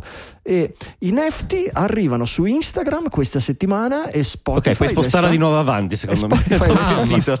E Spotify le sta testando per alcuni selezionati utenti. Beh, parliamo di mainstream, cioè un conto è se devi andare su OpenSea. L'avatar di Twitter con Neft adesso. Che avere anche Instagram e Spotify, vabbè. Ma vederli nella tua interfaccia dell'applicazione che utilizzano centinaia di milioni di persone in giro per il mondo è, non dico un riconoscimento, ma è un momento certamente certo. Di presa di coscienza e di conoscenza, una cosa che un tentativo di monetizzare. Io avrei detto esattamente quello. Io avrei detto semplicemente c'è un qualcosa che possiamo provare a vendere che la gente magari ci casca e compra, mettiamolo. C'è dell'interesse, è stato creato dell'interesse, con l'interesse che tra l'altro pare sia anche scevando, andando a vedere tra hack da una parte e valore poi dei NFT quando vengono rivenduti nel mercato secondario. Esatto, che cioè sta Spotify già permette agli artisti di promuovere i NFT sui loro profili, di fatto sta semplicemente cercando di creare un mercato e magari prima o poi, se non subito, beccarci qualche soldino ancora dietro. Prima di un mercato, io sono super critico nei confronti degli NFT, lo eravamo anche nei confronti dei Bitcoin 10 anni fa, e giustamente in parte giustamente, ma mica tanto, perché io ne ho comprati un po', ma chi ci ha messo i risparmi di una vita oggi gira con la Ferrari, ecco, diciamolo seriamente, diciamolo sinceramente. E comunque rimane il discorso della tecnologia, nel senso che una cosa che diventa così grande è difficile che scompaia completamente. Franco, vero, ma infatti i Bitcoin non sono tutte le cripto, così come certo. Un NFT che magari è stato comprato e rivenduto, la prima delle scimmie, non lo so, non è tutti gli NFT che puoi metterti sulla piattaforma social che ti vai a vendere, comprare, eccetera. Non saprei se fare la stessa cosa, però credo che in qualche non lo so, è vero, oggi è un algoritmo alla ricerca di un problema, è una soluzione alla ricerca di un problema, però può darsi che qualche problema a un certo punto si trovi, che venga risolto. Certo, anche il Bitcoin stesso, come hai detto tu, poi che siano quelli dei trasferimenti internazionali, che sia a un certo punto quando potevi comprare la Tesla, ecco, qualche applicazione nel real life forse l'hanno trovata, però nel momento in cui diventa principalmente speculazione... Poi si finisce come abbiamo detto fino ad adesso. Non so, ci deve essere qualche cosa che è associato al mercato dell'arte, al mercato di certe cose, che non lo so. Però anche lì a me sembra che si stanno replicando gli stessi problemi, perché se il problema prima era che il mercato dell'arte era controllato da grandi case di mercanti. Adesso, di mercanti d'arte, Instagram e Spotify, è una finta democratizzazione. Esatto. Con tanto di sfruttamento di poi chi disegna davvero le artwork degli NFT. No, ma io non penso alle artwork, ecco, non penso che il futuro degli NFT sia nell'autenticare le artwork e vendere le artwork della bambina della bambina con lo sguardo cattivo davanti alla casa che brucia. Qualche cosa di associato a qualche cosa a cui noi diamo già valore, non lo so, lo vedo come una tecnologia che potrebbe essere utile nel mondo notarile, nell'autenticare gli atti, nel permettere di... Quelli sono i certificati, però. Sì, allora. Ma negli NFT, questa tecnologia, in tutte queste infrastrutture che stiamo costruendo, può darsi che possa confluire un qualcosa del genere, no? Un certificato di proprietà di un'automobile, una roba che ne so. Non lo so, troveremo il problema da risolvere. Ecco, però insomma... Ve lo troverete su Instagram, non so se già anche in Italia, ma già questa settimana è su Spotify in prova, però una roba che inizia, cioè la nonna vi chiederà che cosa sono sti NFT, preparatevi. Ma su Twitter non è che hanno avuto tutto questo successo, No, cioè, effettivamente non nel giro, ma perché non li ha messi Musk. Però occhio, perché ecco, su Spotify, dove ci sono le band, dove c'è il fandom, dove c'è questi meccanismi di di fanatismo. Mi vendono la data del loro primo concerto al Cavern, dai. La data, no, neanche però, non lo so, è già successo, ecco, sta succedendo già per le squadre di calcio, ragazzi. Appunto, qual è il ritorno di chi ha comprato il gol? Stanno andando a bell'aria anche là. Sì, però attenzione, perché il fanatismo nei confronti dei musicisti è diverso rispetto a quello del calcio. Sì, è diverso. Sono due fanatismi, ma sono diversi, hanno degli aspetti diversi. Vero? Hanno degli aspetti diversi, in qualche modo è difficile spiegare la differenza, perché è una differenza di tipo sentimentale, eccetera, però nella musica c'è una componente più emozionale, più legata appunto all'aspetto artistico, ai ricordi, no? La musica la colleghiamo ai momenti che abbiamo vissuto quando l'ascoltavamo, i gruppi, eccetera, eccetera. E la squadra di calcio invece ha più dei significati di appartenenza, di gruppo, di solidarietà, spesso maschile, non solo, oramai c'è anche, però. Per cui sono due mondi con delle similitudini, ma non completamente sovrapponibili. Ecco, io non lo so, non escludo. E poi non siamo abituati a comprare arte da una squadra di calcio in senso lato. Se un gol di Messi è un'opera d'arte, va bene, possiamo considerarla così. Invece siamo abituati a comprare arte dai musicisti, loro vendono arte, e no, abbiamo visto, anzi spesso i musicisti, il mese scorso c'era la mostra artistica non so se a New York o dove, dei ritratti, delle creazioni di pittura di Gio Satriani, che è un chitarrista, per fare un'idea, no? E ha avuto un discreto successo, robe del genere, per cui non lo so, credo che ci sia un pochino più di fitness tra musicisti su Spotify e acquisto di NFT. Non dico che avrà successo, ma un po' più di possibilità di avere successo rispetto a come è stato proposto nel mondo del calcio, ecco. Ma considerando appunto quanta pubblicità hanno investito nel mondo del calcio quelli delle cripto, e ne abbiamo parlato già settimane e mesi fa, credo che qualche tentativo di ricerca lo avessero fatto anche nel caso dei token. Dico la mia, per quello che ho visto nel mondo del calcio, è un'assoluta ipotesi, senza nessuna prova, senza nessuna cosa, eccetera, ed è un mio sentimento molto particolare, per cui non prendetelo. Però la mia sensazione per i nomi, le ditte che sono comparse e scomparse subito dopo aver messo la scritta sul nome della squadra di calcio, dei paesi più disparati, eccetera, a me sono sembrate tantissime operazioni di riciclo di denaro di dubbia provenienza, piuttosto che il cercare di promuovere delle cose presso il pubblico degli spettatori, perché il pubblico degli spettatori di calcio, di leggere su una maglietta crypto.com, posso immaginare che possa avere un significato di sponsorizzazione, di portare la gente a visitare, eccetera. Ma quando sulla maglietta di calcio ci metti mumblislafinance.nzubluk, ecco, le possibilità che quello porti una conversione in termini di guadagno Com'è che si scrive punto Zubluk? Appunto, vorresti metterlo come titolo alla puntata, ma l'ho fatto abbastanza difficile che non si può scrivere nel titolo della puntata. No, vabbè, aspettiamo allora l'NFT dei Kiss, dato che oramai hanno fatto licensing di qualsiasi cosa. È possibile, vediamo. Gene Simmons si sarà già mosso. Ci sta. Direi che facciamo un po' di spazio ai nostri produttori esecutivi.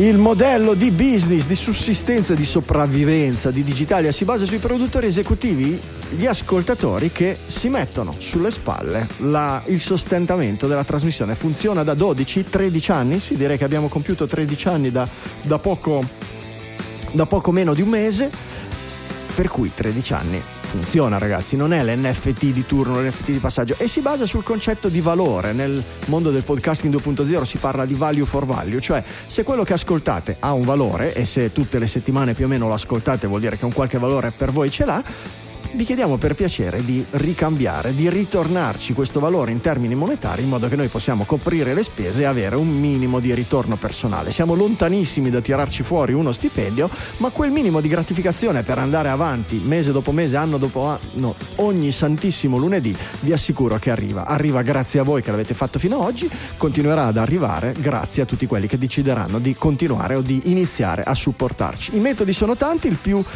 avveniristico è quello del value for value. Se scaricate un'applicazione di nuova generazione per ascolto dei podcasting, newpodcastapps.com, potete streamare satoshi o mandarci dei boost quando sentite boost! Qualche indicazione, qualche cosa, qualche argomento che vi interessa particolarmente. E stanno molto vicino al nostro cuore, li nominiamo per primi Alessandro Varesi, Marco Iannaccone, Daxta e Nicola Gabriele D, che hanno streamato satoshi per l'ultima puntata o nell'ultima settimana nelle puntate più recenti. Grazie di cuore. E poi procediamo con il ringraziamento ai produttori con i sistemi legacy che vanno benissimo, vanno da Dio: PayPal, Satispay, bonifico bancario e Bitcoin vecchia maniera. Per noi Bitcoin è roba vecchia. Trovate tutti gli indirizzi, metodi, sistemi, bottoni su digitalia.fm e lascio la parola a Francesco per ringraziarli personalmente.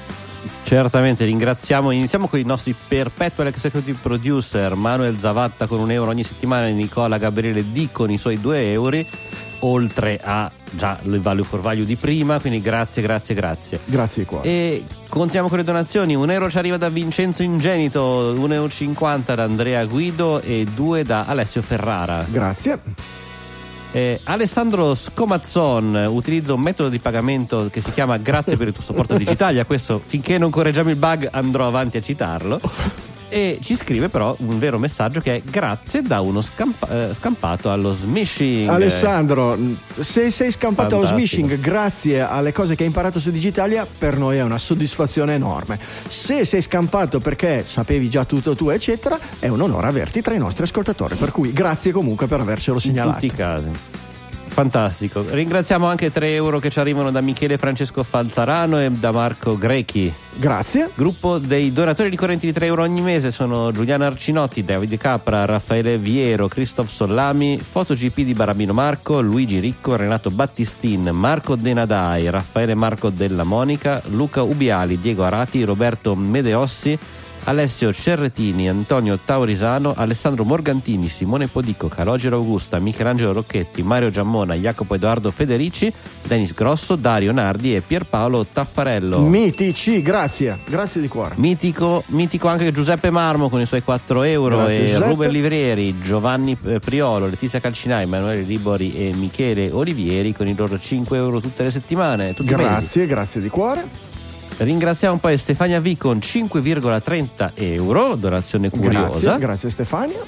Ed entriamo nel gruppo dei grandi produttori di questa puntata con Paolo Tegoni e Fabrizio Bianchi che ci donano ogni mese €10. Grazie di cuore Paolo, Fabrizio, grazie a tutti quanti i nostri produttori esecutivi. Ragazzi, grazie a tutti. Noi continuiamo a lavorare, voi continuate a sostenerci. Direi che la formula funziona bene, cerchiamo di andare avanti così il più possibile.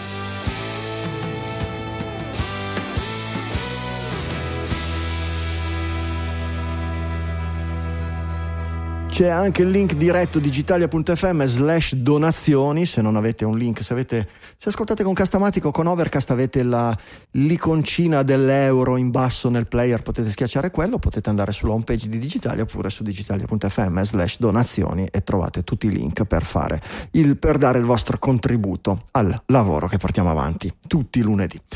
Shanghai lockdown, sono messi sempre peggio da quelle parti. Bene, ma non benissimo se siete a Shanghai.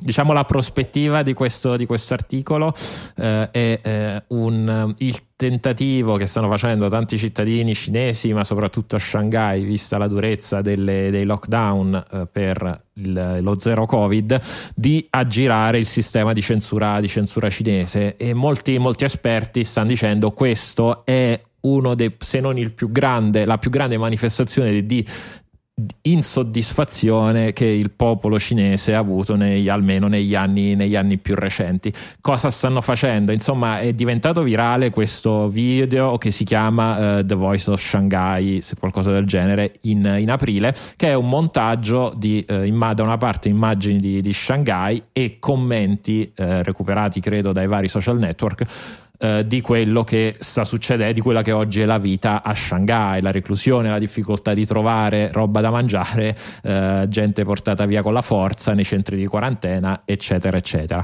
Ovviamente appena questo video è diventato virale è arrivato il blocco della censura su tutti i social network, Weibo, WeChat e così via, e i cittadini hanno cercato di aggirarlo questo blocco, facendo circolare il video in formati differenti, mettendolo facendo il mirroring, invertendolo, aggiungendo dei filtri. Ci sono delle versioni in cui questo video viene fatto girare in una puntata di SpongeBob, c'è un altro montato all'interno di un frigorifero, tutto questo appunto per cercare di aggirare le anche in un NFT, in un QR code, tutto questo per appunto aggirare la censura automatica. Ecco, da vedere poi come tutto questo, che impatto avrà quando tutto questo finirà su quello che sta succedendo sulla situazione cinese, però ecco, è un momento, come dire, abbastanza storico per queste ragioni.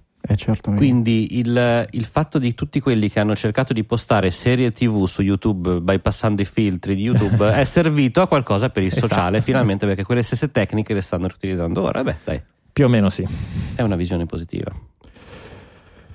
E da Shanghai a Nietzsche, interessante, ce l'ha messo Max. Mi dispiace che questa sera, soprattutto per il motivo per cui Max non è potuto venire in trasmissione, ma mi dispiace anche che non possa commentare questo articolo che ci ha messo in scaletta, che è fondamentalmente un estratto del nuovo libro di Nate Anderson, che è il vice direttore di Ars Technica, che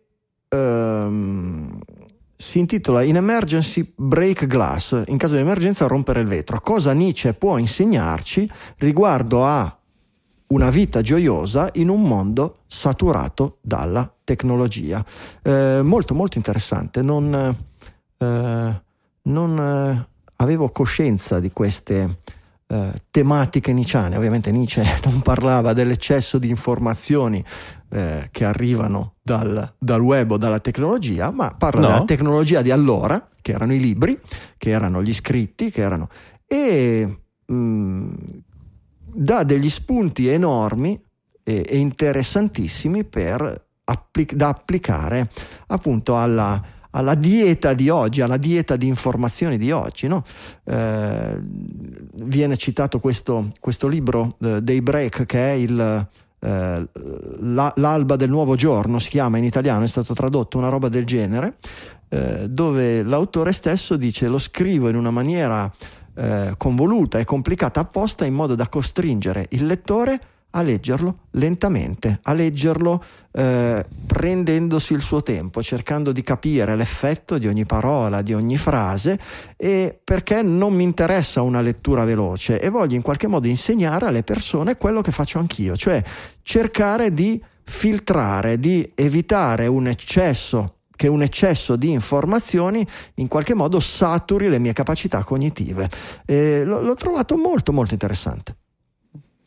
Sì, ci sono un po' di spunti, poi questi tentativi di adattare filosofie pensate in altri momenti a cose appunto distanti di centinaia di anni, diciamo, ci permette di creare magari dei parallelismi che possono essere quantomeno interessanti. C'era anche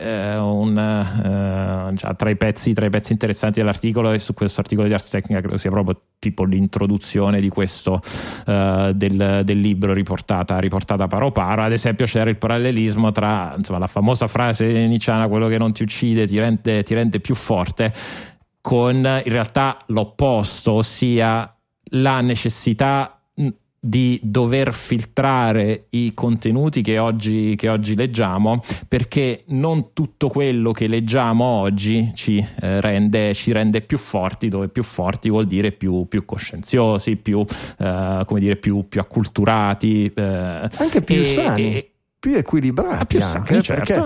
Tornando alla dieta mediatica, l'eccesso di informazioni qui viene paragonato alla dieta, quella alimentare. Dice, può fare piacere fare una scorpacciata di cibo, spazzatura, esatto, eccetera. La bulimia mediatica. Ecco, oggi lo vediamo, certo, quando sei imbottito di notizie flash velocissime, mentre magari su un altro schermo stai guardando un video su Netflix e contemporaneamente stai tenendo d'occhio le fluttuazioni del prezzo del Bitcoin e contemporaneamente guardi tutte le cacchiate che scrivono o condividono o retweetano su Twitter o sul social di turno le persone che segui, e non sai neanche tu perché, neanche perché gli hai dato il follow, perché le segui, e beh, certamente non, alla fine della giornata non può fare bene al tuo intelletto, alle tue, come dire, sia alle tue capacità intellettuali, sia al tuo bagaglio culturale. Un segno di qualche tipo ce lo lasciano per forza. Sì, e poi è interessante anche la chiusa di questo articolo, che dice che dare la propria attenzione in qualsiasi sia, che sia una mail, che sia una cosa scritta su WhatsApp o appunto un articolo, è un atto di fiducia nei confronti di chi ti propone in quel momento quel contenuto, e in quanto insomma è come nella vita di tutti i giorni, gli atti di fiducia devono essere fatti con coscienza. Ed è per questo che appunto il leggere determinati articoli vuol dire porre fiducia nel chi quell'articolo non solo l'ha scritto, ma poi anche nell'organizzazione, certo, che l'ha selezionato, quelli che un tempo era il ruolo del giornalismo, e che oggi è almeno il ruolo soltanto di una parte del giornalismo, perché poi ce n'è tutto un altro a cui ci stiamo abituando coi social, ai titoli a click, la cui funzione in realtà non è selezionare, ma è vomitare tutte le informazioni. Ma adesso è il ruolo a volte di GTPT3, neanche di... Esatto. Certo. Ed è una lotta, no? Perché da una parte, quale può essere l'appeal dei formati, dei contenuti lunghi e lenti e pensati e che ti danno qualcosa, no? Quali sono le armi nei confronti della iniezione di dopamina che ti danno i contenuti brevi, no? Il video dei gattini o la roba, no? Con la top 10 degli incidenti più mostruosi che ti fa vedere Facebook nella timeline. È difficile trovare un modo per far competere, deve essere proprio uno sforzo cosciente di volontà, come quello che facevamo sui libri a scuola o all'università, no? Ti devi costringere a chinare la testa sul libro piuttosto che uscire con gli amici e andare a giocare a biliardo al bar. E forse devi costringerti inizialmente, però poi diventa una skill che tu impari, secondo me. Sì. Perché penso che sia una cosa di cui, appunto, se lo fai coscientemente ne capisci il valore, e quindi è una cosa continui che a farlo, impari a fare continuamente. Farlo. Non lo so, sono molto curioso, anche perché l'argomento è interessantissimo, ma è abbastanza veloce, paradossalmente, da sviscerare. Sono curioso di capire in questo intero libro come viene approfondito l'argomento. Immagino che ci siano degli esempi, che ci siano degli studi riportati o roba del genere. Penso che lo comprerò e lo leggerò tutto con curiosità e ovviamente molto lentamente. E vediamo quante pagine sono. Poi magari vi dirò. Ah, sono 145 pagine, Franco. Diciamo che posso farcela tra un tweet e l'altro. E a proposito di contenuti pensati, lunghi e da approfondire, eccetera, la conduttrice del TG1 Damia Mondini denuncia 5 dirigenti Rai, costretta in stanza con collega affetto da flatulenza. Adesso ditemi voi se il podcasting e soprattutto lo studio distribuito non sono un'invenzione eccezionale. Questo, infatti, quando l'hai messo nel titolo podcasting volevo capire se ti stavi riferendo, ma non avendo mai dormito tutti insieme nella stanza con te, perlomeno È proprio per questo. Ah, la rivoluzione del concetto di studio distribuito serve proprio a quello, a non dover subire le flatulenze del collega di turno. Non avete idea di che filtri utilizziamo per riuscire a evitare che si sentano e percepiscano in giro. Del collega flatulante di turno. Va bene.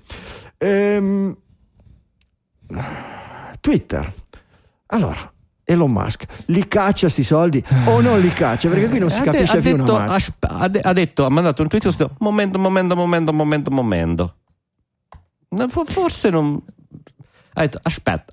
Allora lui fondamentalmente ha detto guardatemi, esatto. Allora lui ha detto ti blocco temporaneamente l'acquisto perché voglio controllare che effettivamente tutti gli utenti di Twitter siano veri e non ci siano finti.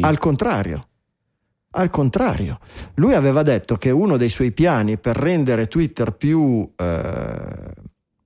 potesse guadagnare di più, fare più profitti, era di migliorarlo cercando di authenticate all humans, ti ricordi? Sì, ma e qua parlava di fake account, identificando tutti i bot, perché si stimava che il numero di bot fosse enorme. Dopodiché è uscito un articolo, ha pubblicato qualcuno da dentro a Twitter dicendo che in realtà il numero dei bot non supera il 5% degli utenti totali. E allora Elon Musk ha detto, no, così sono troppo pochi. E allora il mio piano di guadagnare diminuendo i bot non può essere efficace più di tanto, perché sono troppo pochi, non troppi, sono tpo pochi rispetto a quello che mi pensassi. A me sembra un pochino una scusa, no? Mi sono un po' cagato addosso e sto cercando un motivo per vedere e tirarmi un attimo indietro. Soprattutto dopo quello che è successo alle azioni della Tesla, dopo che Elon Musk, che non sono andati, non l'hanno presa bene, che Elon Musk avrebbe comprato Twitter, anche perché il famoso mutuo di 20 e passa miliardi che Elon Musk farebbe per comprare Twitter lo fa mettendo come garanzia le azioni della Tesla, e quindi siccome le due cose diventerebbero molto collegate, appunto gli azionisti della Tesla non l'hanno presa bene e le azioni sono andate giù, andando poi, e ci ricolleghiamo a quello che dicevamo pochi minuti fa del valore della la possibilità di liquidare poi un valore in borsa che praticamente non esiste, perché se tu oggi vendi tutte le tue azioni il valore delle azioni crolla per definizione. Quindi Elon Musk in questo momento secondo me si sta anche rifacendo due conti in tasca, sempre se tutto questo non è appunto semplicemente una ulteriore richiesta di attenzione, un ulteriore stunt pubblicitario da parte di Elon Musk stesso, anche perché poi ha twittato è stato commentato molto di meno, ma poi ha twittato l'offerta comunque ancora sul piatto o qualcosa del genere, certo, per cui si è tirato in quello che vale tempo, la parola però, di Musk, soprattutto su Twitter. E oggi hai detto tu che ha twittato l'emoji della cacca all'amministratore delegato di Twitter. Cosa? Cioè, non lo so, i bambini di 7 anni. Quindi cosa ha twittato Parag Agrawal? Sfortunatamente non possiamo credere che che è possibile dare un conteggio specifico dei bot. E insomma Elon Musk ha risposto con l'emoticon della cacca, sì, come dire stronzate, cioè certo, crap, bullshit in americano vuol dire cavolate, è come dire hai dato una cacchiata, però sì, effettivamente è un po' infantile. Stiamo parlando del CEO di una delle aziende più di valore del mondo, sì, però su Agrawal c'ha un po' la sedia che scotta su Twitter. E che vuol dire su Twitter? La SEC gli ha fatto già il culo più di una volta. Sì, ma non importa, questa puntata sta andando verso il turpiloquio. Mi piace, però anche Dante fosse andato su Twitter avrebbe scritto molto diversamente la Divina Commedia, ve lo assicuro, non lo so, in qualche modo capito, ma Twitter è la vita vera soprattutto nel momento in cui sei capo di un'azienda. Sì, Twitter è la vita vera, non so, può essere un titolo di una puntata di Digitalia, ma non mi piace tanto come idea. Twitter è la vita vera, mi sembra una roba un po' da Matrix. Io la mia vita vorrei tenerla più lontana da Twitter possibile. Va bene. Qualche spunto flash da Google I.O. direi che può essere l'ultima notizia da commentare. Ok, oggi. Vogliamo parlare di quello che hanno rilasciato ufficialmente o di quello che hanno fatto vedere all'ultimo secondo, come dire, una cosina che non ve ne parliamo mai e non rilasceremo? Dimmi quello che vuoi, quello che ti ha più sconfinferato. Parliamo effettivamente di questo video, dai, che è il più interessante di questo Google I.O., che alla fine è stato ricco di novità, ma un po' come tutti questi ultimi keynote. Ma questo è un po' di più, dai. Questo un po' di più, diciamo, però insomma sono sempre alla fine, non lo so, mi dà questa impressione. Però ecco, alla fine hanno fatto vedere questa persona con un paio d'occhiali addosso che stava comunicando con un'altra persona in un'altra lingua e leggeva la traduzione direttamente sullo schermo di questi occhiali. Quindi il servizio qua voleva essere un speech recognition, quindi riconoscimento vocale e traduzione istantanea, però su un occhiale che è un nuovo occhiale, un nuovo smartware di Google in realtà aumentata. Ed è questa un po' la notizia che ha colpito tutti, cioè come vedere questi ultimi secondi comparire questa cosa, lasciarla intravedere, ma di fatto senza mai parlarne esplicitamente, apertamente. Sì, una specie di bubble fish con i sottotitoli per la vita reale. No, il video è molto carino, però è molto emozionale. Però è un servizio su un occhiale nuovo. Sì, perché l'occhiale non era il solito. Vabbè, in questo momento assolutamente vaporware, esatto. il video molto emozionale in cui si vede la mamma che parla con la figlia. Vabbè, investitori ci siamo anche noi, non c'è solo Apple che sta sviluppando il vaporware del millennio, ma ci siamo anche noi, poi vedremo se dal vapore uscirà fuori qualcosa.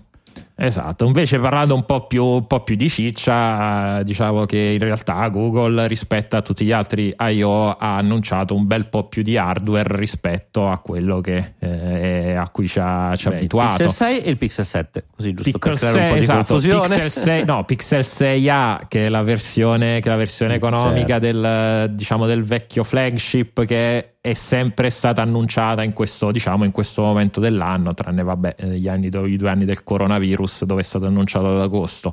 Il Pixel 7 e il Pixel 7 Pro che invece sono stati anticipati, di solito vengono annunciati tra settembre e ottobre. Grosse novità non mi sembra che ce ne siano, c'è il Tensor 2.0, il nuovo chip, però era come dire un teaser, non si parlava di grandi sconvolgimenti in ogni caso. Il Pixel Watch di cui si parla invece da anni, che è stato lasciato in un bar di San Francisco qualche settimana fa come se fossimo nel 2011. L'iPhone 4 era stato dimenticato, esatto, se ricordate, no? E che è interessante dal punto di vista dell'ecosistema, un po' meno dal punto di vista dell'hardware, però e poi infine tablet. Esatto, e poi infine questo tablet che è veramente agghiacciante, che sembra un Samsung di 4-5 anni fa, anche questo teaser poi per l'anno prossimo, lancio nel 2023, però ecco la notizia è questo, diciamo, a questo approccio un po' più ecosistemico, un po' alla Apple di Google, che ecco ci sta provando un po' più del solito. Soprattutto il volere tornare a proporre app per i tablet, che effettivamente sono un settore di mercato che su Android è abbastanza... Tablet e orologio sono due cose che Google sembra avere un po' abbandonato, no? Avere un po' abbandonato. Esatto. Chissà che cosa ha portato a riconsiderare questa decisione. E ha fatto un po' ridere perché hanno parlato già 40 applicazioni già disponibili, ottimizzate per il tablet. 40, purtroppo senza milioni o mila di fianco, proprio 40, quasi tutte first party. Infatti non si è parlato di partnership per questa nuova versione del tablet, come dire il tablet rilanciato con Android, ecco, da questo punto di vista. Sì, che poi per carità negli anni scorsi c'è stato comunque Samsung che ha fatto degli ottimi tablet, però con il sistema operativo che era un po' ottimizzato da Samsung per il formato tablet, ma senza Google, magari aiutavano da sotto, però ecco, senza grosso focus. Certo. Vai, prego. E poi l'ultima cosa è che non si è parlato di Chrome OS, che comunque ecco, quello grande assente. Esatto. Invece presente il lancio di Matter, che è il famoso, io sapete che sono affezionata a questi tentativi di uniformare la domotica. Matter sembra essere veramente il protocollo che possa fare la differenza in futuro, e Google effettivamente ha dichiarato che entro l'autunno, entro la fine dell'anno, quindi lancerà dispositivi con questo standard e poi aggiornerà anche quelli vecchi, tutti esatto. Google Home anche dalla prima generazione verranno già alcuni aggiornati. Eco lo supportano, lo supporteranno, quindi insomma, come dire, se si muovono loro dovrebbero prima o poi arrivare. Vediamo. Interessanti, cioè, i limiti ne abbiamo già discusso, il rischio che sia solo un minimo comune multiplo e che quindi ogni dispositivo non abbia l'interezza delle sue feature messe a disposizione anche del layer di compatibilità con altre aziende, c'è sempre, vedremo, tutto deve... parzialmente vero quello che ha detto, ma in realtà è proprio il motivo per cui è nato questo protocollo. Le carte sono, le carte sono coperte, vedremo, adesso se iniziano a scoprire ci fa solo piacere, perché inizieremo a scoprire appunto quanto è bluff e quanto invece può essere qualcosa di potente, di farci fare un passo avanti. Direi gingilli del giorno. Signore e signori, i gingilli del giorno. Gingilli dei giorni, i regali dei digitaliani per i digitaliani. A fine trasmissione, le voci di Digitalia selezionano sempre per voi hardware, software, letteratura, qualsiasi cosa che abbia colpito la loro curiosità o stravolto la loro esistenza, purché sia di attinenza, di argomento digitaliano. Lo vediamo subito. Facciamo cominciare Francesco. Ma con grandissimo piacere. Allora, io porto una applicazioncina che ho trovato molto molto carina, la uso dall'estate scorsa fondamentalmente, che si chiama Relive. È molto utile per quando si fa attività in particolare all'aperto, pensate al trekking, alla corsa, gite in bicicletta, anche sciate, quindi fate un percorso e all'interno di questo percorso magari spesso fate anche qualche foto, qualche momento ricordo, qualche video. L'applicazione traccia il percorso e contemporaneamente si memorizza i punti in cui avete fatto le foto, ve lo fa rivivere poi alla fine creando un video di pochi minuti, 1 o 2 minuti dipende, mostrando su una mappa 3D veramente fatte molto bene tutto il vostro percorso, quindi cosa avete fatto, dove siete andati, e arricchendolo con delle musiche, delle foto. È molto carino, si può condividere con gli amici inserendo anche loro, quindi vedendo come ci si è mossi con gli altri.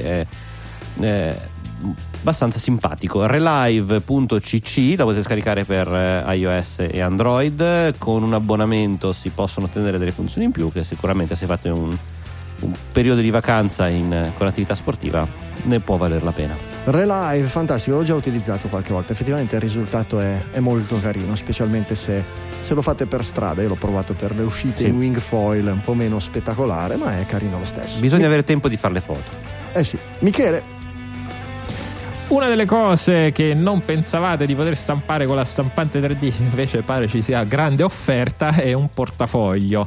E tra tutti i vari modelli che ci sono nelle varie piattaforme, insomma, per scaricare modelli 3D, ho scelto questo smart wallet, sliding 3D printed wallet, che è un portafoglio, in pratica è una scatoletta con 2 sezioni, una per le carte di credito e una tasca, diciamo, aperta, dove potete mettere un po' quello che volete, e aprendo facendo appunto lo slide del coperchio, le carte di credito escono magicamente permettendovi di vedere quale tirare fuori in maniera molto comoda. Come tutte le cose quasi tutte le cose del mondo delle stampanti 3D, è aperta, quindi poi vi potete creare il modulo per i contanti, il modulo per le monetine, il modulo per metterci le AirTag. Ci sono già tante altre versioni, con quella più resistente, quella con più carte di credito, quella con meno carte di credito, ecco, e si stampa in un paio d'ore, e poi potete anche personalizzare i colori. Trovate il link di Fingiverse sulle note dell'episodio. Ma è comodo una roba così rigida e cosa? Ma guarda, io adesso è qualche mese che lo sto utilizzando e mi ci sto trovando discretamente bene, e anzi mi risulta molto comodo in determinate tasche. Adesso ad esempio è una roba tipo smartphone, da tasca anteriore, esatto. O no, tasca della giacca, certamente non la metti sulla tasca sulla chiappa, giacca. Non va bene. No, lì anche perché poi quella si scasserebbe abbastanza in fretta. Certamente. Carino, grazie, interessante. Ultimo giro per oggi è il video, un video pubblicato da Nature, la rivista scientifica numero 1 al mondo. Se dovete decidere a quale rivista scientifica abbonarti e ne avete bisogno solo di una, direi che Nature probabilmente vince a mani basse. Hanno pubblicato questo video di questa ricerca, di questi ricercatori australiani che fondamentalmente hanno allargato lo sguardo. Noi siamo abituati a pensare al nostro cosmo, no? Per capire quanto è piccola la Terra, a pensare al sistema solare che è vastissimo. Noi siamo riusciti a esplorarne solo con le sonde e personalmente praticamente niente ancora, e poi pensiamo che il nostro sistema solare è uno in mezzo a miliardi di sistemi solari nella nostra galassia. Questi sono andati oltre cercando di mappare attraverso tutta una serie di dati raccolti da varie osservazioni dei vari telescopi eccetera, hanno costruito la struttura tridimensionale del nostro supercluster, superammasso. Che cos'è il supercluster? Il supercluster è l'insieme di galassie, miliardi e miliardi di galassie, che si muovono in maniera autonoma, come se fossero un gruppo che è stato generato probabilmente da uno stesso seme, da uno stesso movimento, da una stessa parte del Big Bang. E questo video che ricostruisce il nostro supercluster in mezzo a tutto l'universo visibile, a tutti gli altri cluster e supercluster attorno eccetera, e la capacità appunto di far vedere la prospettiva, le misure relative, incommensurabile, difficilissimo cercare di capire, da un nuovo sistema, da un nuovo significato all'idea di incommensurabilità. Hanno dato il nome al nostro supercluster, come la nostra galassia si chiama Milky Way, Via Lattea, questo supercluster si chiama Laniakea, che si traduce, è un termine hawaiano che si traduce più o meno come paradiso incommensurabile, ecco che è un nome abbastanza che dà un po' l'idea di questa cosa. Il video è fatto molto molto bene, andatelo a vedere, è un videino di pochi minuti, ma è una delle cose più emozionanti che abbia visto prodotte dalla scienza nell'ultimo periodo, nella scienza soprattutto dell'astronomia eccetera. Laniakea Our Home Supercluster, lo trovate insieme a tutti gli altri gingilli del giorno su digitalia.fm/625.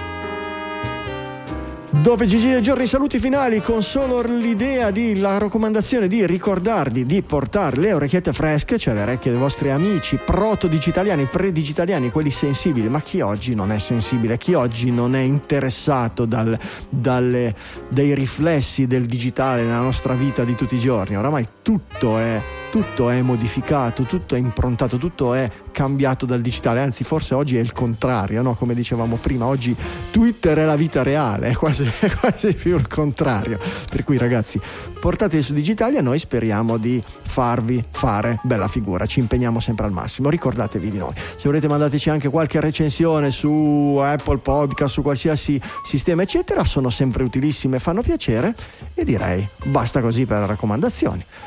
Per questa puntata 625 è tutto. Dall'Emistudio Liguria 1 di Sanremo un saluto da Franco Solerio, dallo studio di Milano Isola un ciao da Michele Di Maio e un ciao dallo studio di Milano Centro da Francesco Facconi. Ci sentiamo la settimana prossima con una nuova puntata di Digitalia.